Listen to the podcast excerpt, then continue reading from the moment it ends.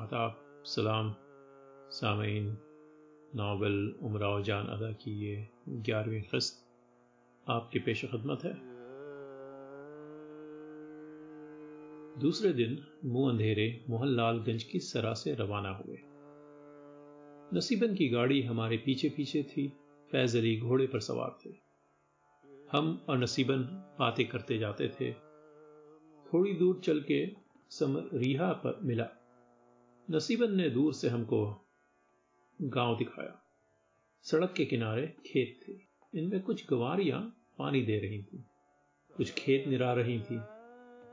एक पुराई चल रही थी, उसमें एक मुस्टंडी औरत धोती बांधे बैल हका रही थी, एक पुड़ ले रही थी।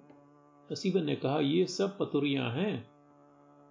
मैंने दिल में कहा, वाह, पेशा भी किया फिर इस कदर मेहनत जो मर्दों से बमुश्किल हो। आखिर इनको पतुरिया होना क्या जरूर था, मगर इनकी सूरतें भी ऐसे ही कामों के लायक हैं। लखनऊ में जो कंडे वालियां, दही वालियां, घोसने आती हैं, उनकी शक्ल भी ऐसी ही होती है। नसीबन यहां से रुखसत हुई। कोई दो कोस जाके एक नशीब मिला। जा बजा बीहड़ बड़े बड़े गार, सामने नदी का किनारा नजर आया। दोनों तरफ दूर तक गुंजान दरख्तों की कतार थी। जब हम इस मौके पर पहुंचे, धूप अच्छी तरह निकल चुकी थी। कोई पहर भर दिन चढ़ा होगा। इस सड़क पर सिवा हमारे और कोई रास्ता चलते दिखाई न देता था। चारों तरफ सन्नाटा था। नदी के पास पहुंच के फैज अली ने घोड़ा आगे बढ़ाया। मैं रोकती की रोकती रह गई। ये जा वो जा, बहुत दूर निकल गए। थोड़ी दूर तक घोड़ा नजरों से गायब रहा, फिर नदी के उस पार जाके मालूम हुआ। हमारी गाड़ी इसी तरह चली जाती थी। गाड़ीबान गाड़ी हाँक रहा था। साइज घोड़े के पीछे दौड़ा चला गया था। अब मैं हूं और वो गाड़ीबान है। इतने में मैंने दूर से देखा कि 10-15 गंवार गाड़ी की तरफ दौड़े चले आते हैं। मैंने दिल में कहा, खुदा खैर करे। थोड़ी देर में गंवारों ने आकर गाड़ी को घेर लिया। सब तलवारें बांधे हुए हैं, बंदूकें कंधे पर थीं। तोड़े सलग रहे थे गंवार गाड़ीबान से। गाड़ी रोक। कौन है गाड़ी में? गाड़ीबान, ये सवारी बरेली से आई है, उन्नाव का भाड़ा किया है। गंवार, रोक गाड़ी। गाड़ीबान, गाड़ी क्यों रोके? खां साहब के यहां की जनानी सवारी है। गंवार, कोई मर्द साथ नहीं है। गाड़ीबान, मर्द आगे बढ़ गए हैं, आते होंगे। गंवार, उतरो बीबी गाड़ी से। एक, पर्दा खोल के खींच लो बा, हर सुसरी पतुरिया तो है, इसका पर्दा कौन? एक गंवार आगे बढ़ा। गाड़ी का पर्दा उलट के मुझे गाड़ी से उतारा। 3 आदमी मुझे घेर के खड़े हो गए। इतने में नदी की तरफ से गर्द उठी और घोड़ों के टापों की आवाज आई। जब घोड़े करीब आए, मैंने देखा आगे फैज अली का घोड़ा है, पीछे और 10-15 सवार हैं। गवारों ने देखते ही बंदूकों की एक बाड़ मारी। इसमें 2 सवार उधर के गिर पड़े। फिर तलवारें म्यान से निकली। सवार सर ही पर आ गए थे। इधर से भी तलवारें खींच गई। 2-1 हाथ चले होंगे। 3 गवार इधर से जख्मी होकर गिरे। एक सवार और उधर गिरा। गंवार भाग निकले। अच्छा, कहां जाओगे? देखो नदी इस पार क्या होता है। गंवारों के जाने के बाद मैं फिर गाड़ी में बैठी। जिस सवार के जख्म आया था, उसकी पट्टियां कस गईं। वो भी गाड़ी में मेरे साथ बैठ गया। गाड़ी रवाना हुई। अब 2 सवार हमारी गाड़ी के इधर उधर हैं। कुछ सवार आगे आगे हैं, कुछ पीछे हैं। फैज अली अपने साथी से, भाई, किसी तरह लखनऊ से निकलना ही नहीं होता था। बड़ी मुश्किल से जान छुड़ा के आया हूं। फजल अली, ये नहीं कहते ऐश में पड़े थे। फैज अली, हां, ये तो कहोगे। फजल अली, कहेंगे क्या, तोहफा भी तो साथ साथ है, जरा भाभी साहब को हम भी तो देखें। फैज अली, आपसे कोई पर्दा है? देखिए। फजल अली, डेरे पर चल के मुराद देखेंगे। इतने में गाड़ी नदी के किनारे पर पहुंच गई। किनारा बहुत ऊंचा था, मुझको गाड़ी से उतर के पैदल चलना पड़ा। बड़ी मुश्किल से गाड़ी के किनारे तक पहुंची। जो जख्मी सवार गाड़ी में था उसके जख्म गाड़ी की थकान से खुल गए थे। तमाम गाड़ी में खून ही खून था। नदी इस पार जाके फिर से जख्म बांधे गए। गाड़ी धोई गई, फिर मैं गाड़ी में सवार हुई। अब करीब दोपहर के दिन आ चुका। मुझे शिद्दत से भूख लगी हुई थी। गाड़ी इसी तरह चल रही थी। इन लोगों का डेरा कहीं दिखाई नहीं देता। नदी से कोई 4 कोस पर जाके एक गांव के पास बाग था। उसमें छोलदारियां पड़ी हुई थी, घोड़े बंधे हुए थे। लोग इधर उधर फिर रहे थे, कुछ लोग खाना पका रहे थे। यहां आकर हमारी गाड़ी रुकी। हमारे साथ के सवारों को देखते ही एक आदमी उस पड़ाव से आगे बढ़ा। उसने कुछ फजल अली के कान में कहा। फजल अली के चेहरे से तशवीश के आसार जाहिर होते थे। वो फैज अली के पास घोड़ा दौड़ा के आए। फैज अली से चुपके चुपके बातें हुई। फैज अली: अच्छा, देखा जाएगा, खाना तो खा लो। फजल अली: खाना खाने की मोहलत नहीं है, ऐसे में निकल चलो। फैज अली: अच्छा, जब तक छोलदारियां उखाड़ी जाएंगी, घोड़ों पर जीन कसे जाएं, हम लोग खाना खा लें। मैं गाड़ी से उतरी। आम के दरख्त के नीचे दरी बिछा दी गई। सालन की पतीलियां लाके रखी गईं। थई रोटियां मोटी मोटी टोकरियों में आईं। मैं, फैज अली और फजल अली 3 आदमियों ने साथ मिलकर खाना खाया। खाना खाते वक्त अगरचे चेहरों पर तशवीश के आसार थे, मगर हंसी मजाक होता जाता था। जितनी देर में हम लोगों ने खाना खाया, छोलदारियां उखाड़ के टट्टुओं पर लादी गई, जीन कसे गए। आखिर काफिला चल निकला। 2 ही 3 कोस गए होंगे कि बहुत से सवार और पैदलों ने आकर घेर लिया। इधर भी सब पहले से मुस्तैद थे। दोनों तरफ गोलियां चलने लगी। इस लड़ाई में फैज अली मेरी गाड़ी के आसपास रहे। मैं गाड़ी के अंदर बैठी दुआएं पढ़ रही हूं। कलेजा हाथों उछल रहा है। देखिए क्या होता है। कभी कभी गाड़ी का पर्दा खोल के देख लेती हूं। ये गिरा, वो मरा। आखिर दोनों तरफ से बहुत से जख्मी हुए। हमारे साथ 50-60 आदमी थे। राजा ध्यान सिंह के आदमी बहुत से थे। एक पर 10 टूट पड़े, बहुत से जख्मी हुए। फजल अली और फैज अली मौका पर पाकर निकल गए। 10-12 आदमी और गिरफ्तार हुए। इन्हीं गिरफ्तारों में मैं भी थी।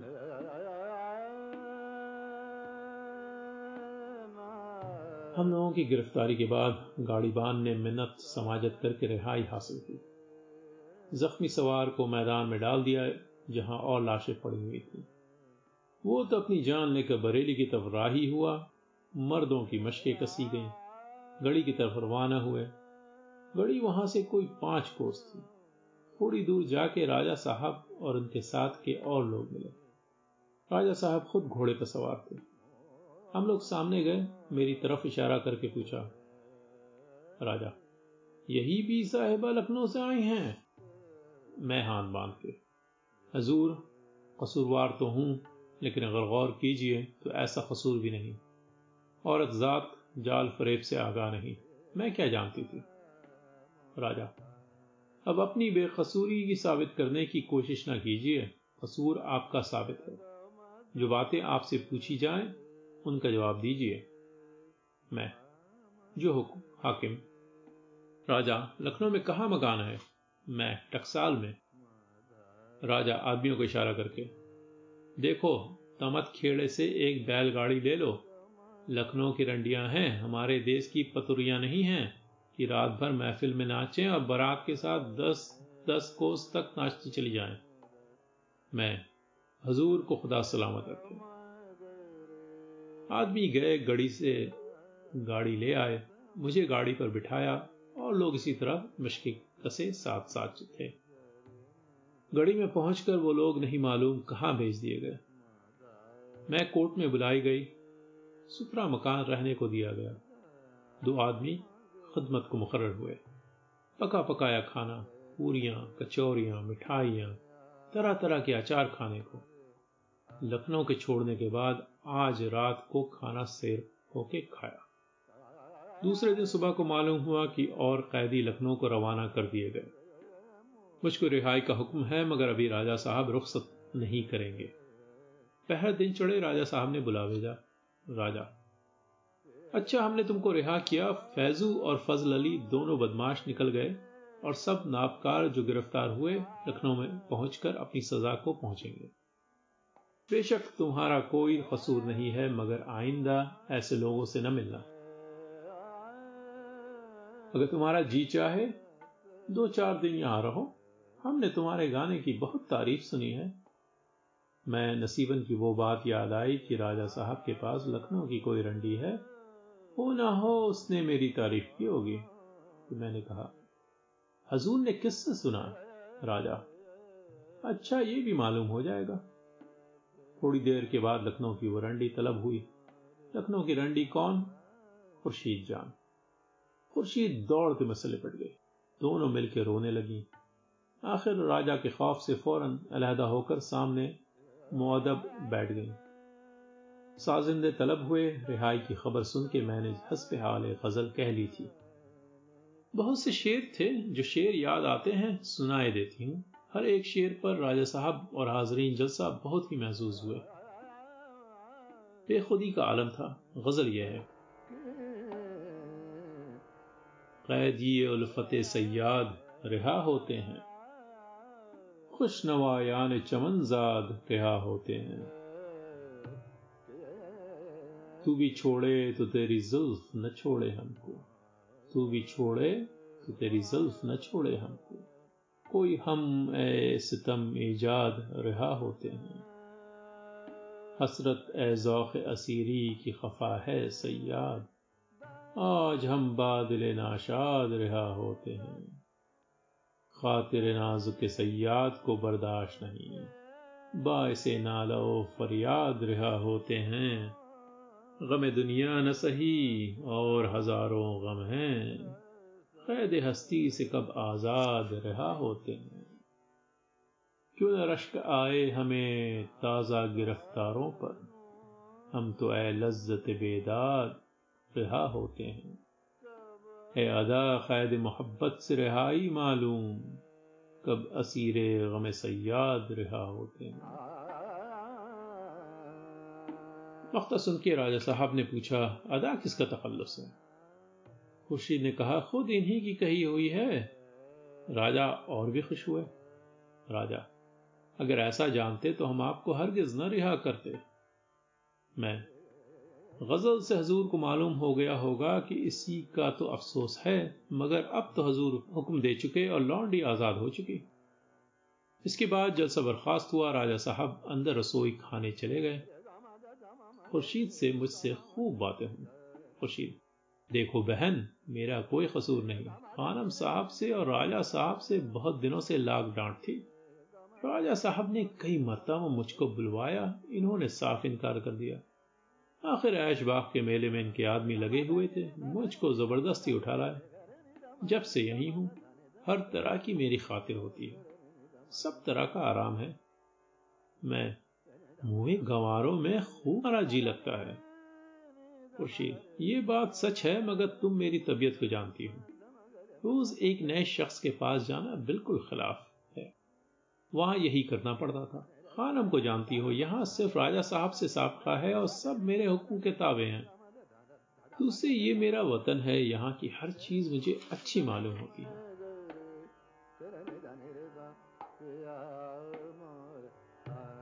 मैं: तो तुम्हारा इरादा लखनऊ जाने का नहीं? खुर्शीद: मुझे तो माफ करो, यहां अच्छी तरह हूं, बल्कि तुम भी यही रहो। मैं: यहां तो ना रहूंगी, मजबूरी की और बात है। खुर्शीद: लखनऊ जाओगी? मैं: नहीं। खुर्शीद: फिर कहां? मैं: यहां खुदा ले जाए। खुर्शीद: अभी कुछ दिनों रहो। मैं: हां अभी तो हूं। 15-20 दिन तक मैं गढ़ी में रही। खुर्शीद से रोजाना मिलती थी। खुर्शीद का दिल वहां लगा हुआ था, मेरा जी बहुत घबराता था। आखिर राजा साहब से मैंने अर्ज किया। मैं: हजूर ने मुझे हुक्म रिहाई दिया है। राजा: हां तो फिर क्या जाना चाहती हो? मैं: जी हां। फिर लौंडी को रुख्सत कीजिए, फिर हाजिर होंगे। राजा: ये लखनवा फिक्रा है, अच्छा कहाँ जाओगी? मैं कानपुर। राजा लखनऊ ना जाओगी? मैं हजूर लखनऊ क्या मुंह लेके जाऊंगी। खानम से कैसे शर्मिंदगी होगी, साथ वालियां क्या क्या हंसेंगी। अव्वल तो मेरा इरादा लखनऊ जाने का न था, दूसरे ये भी ख्याल था कि लखनऊ जाने का को अगर राजा साहब से कहूंगी तो शायद रिहाई न होगी, क्योंकि वहां जाने से खुर्शीद का हाल खुल जाता, शायद खानम कोई आफत बर्पा करती। राजा साहब मेरे इस इरादे से बहुत खुश हुए। राजा, तो लखनऊ कभी न जाओगी? मैं, लखनऊ में मेरा कौन बैठा है, गाने बजाने का पेशा है, जहां रहूंगी कोई ना कोई कदरदान निकल ही आएगा। खानम की कैद में रहना अब मुझे मंजूर नहीं। अगर वहां रहना होता तो निकल क्यों आती। मैंने राजा साहब को यकीन दिला दिया कि मैं लखनऊ हरगिज न जाऊंगी। सामईन, बाकी आइंदा।